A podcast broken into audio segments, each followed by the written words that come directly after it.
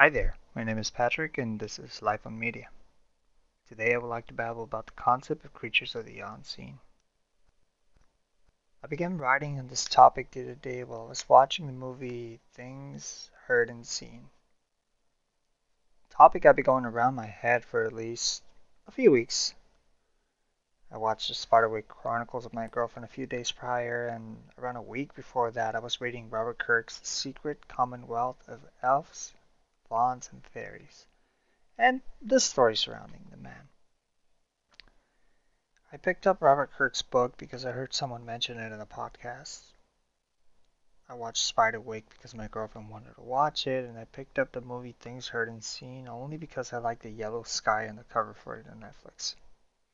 I didn't pick the topic of the unseen, it just seemed to be picking itself into my subconscious, and it took several weeks for me to pick up on it and start writing pretty much I didn't pick the topic, the topic picked me. Funny thing is that I don't think this is the first time the topic has interested me at all. As a kid, I was fascinated with science, with horror stories, and obsessed with magical creatures. I went over countless myths, magical bestiaries, folk tales of all kinds of creatures and cultures. And after gaining constant access to the internet, I spent all of my time just going into every Wikipedia article, every, every blog, every forum, every page that could have had a story about the world of the unseen. I read about Atlantis and some of the other forms this kind of story took in other people's minds. Like Lovecraft, when he wrote about R'lyeh, the underwater city imprisoned in the Call of Cthulhu, and the sunken city with the flame in the altar and possibly lit within the building, and the story of the temple. I read Three Billy Goats Gruff and The Troll Under the Bridge, and then I read Stephen King's It, and I didn't even know back then that the shape-shifting clown living under Derry, Maine was actually inspired by that troll under the bridge. Robert Kirk speaks of fairies and their ability to be able to solve murders by pointing at the culprit, the same way later horror stories would talk about ghosts pointing at culprits. I don't think I ever made the connection up until a few days ago, watching that Things Heard and Seen movie, that I realized how fantasy stories with magical creatures were similar to horror stories and with their strange apparitions we seem to have a similar level of wonder as we seem to have a fear for the world of the supernatural. We read and watch about genies, giants, gnomes, fairies, golems, griffins, dragons, centaurs, nymphs, elves, and we sit and stand in awe. But we are confronted by minor or major antagonists in the world of horror within all of this.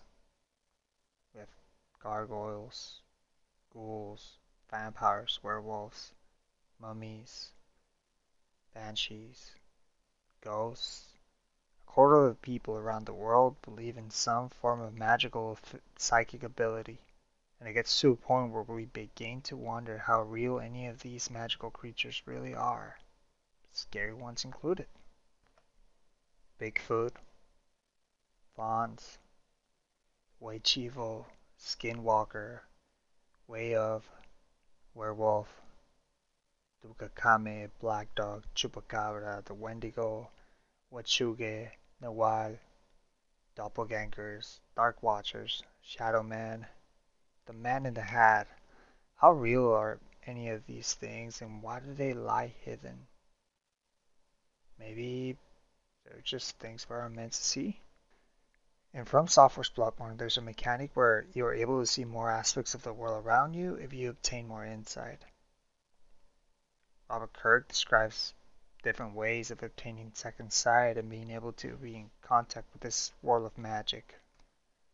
But if we choose to believe everything he says, we should also note he is said to have been taken by fairies because he knew too much.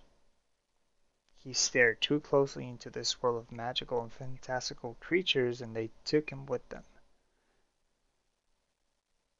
So what separates us from this world then? What veil needs to be set aside for one world to connect to another? Or maybe they're all in the same? Maybe it's a frequency of this dimension which we fail to tune in ourselves to. The creatures of the unseen that we interact with every now and then might be able to lower down to our dimension, lower the frequency down, but we are yet to be able to understand and thus reach theirs. We still try though. We get Ouija boards and attempt to communicate with the nether realms. We strain our eyes looking for figures and half developed pictures. And we force our ears to make out voices in the tape recordings of empty buildings want to believe there is something beyond just ourselves in this world. That the creatures of the night are a far greater danger than our fellow humans. We don't see all that is around us, yet we fear what we don't see. We fear the creatures that snatch our loved ones at the cover of moonlight, yet we like to avoid thinking of everyone that is being snatched from our very streets fear these creatures feasting on the insides of our loved ones, yet we feast with the men who beat our sisters and with those who drain their very essence to a core. We have seances asking if we are alone in the room, ask for a sign, a sound, a knock. Yet we stand in a series of rooms and lend not a single ear to the cries of the living. We build monuments and gravestones to those long past, while we allow our homeless to search for a good spot to not be bothered for the night.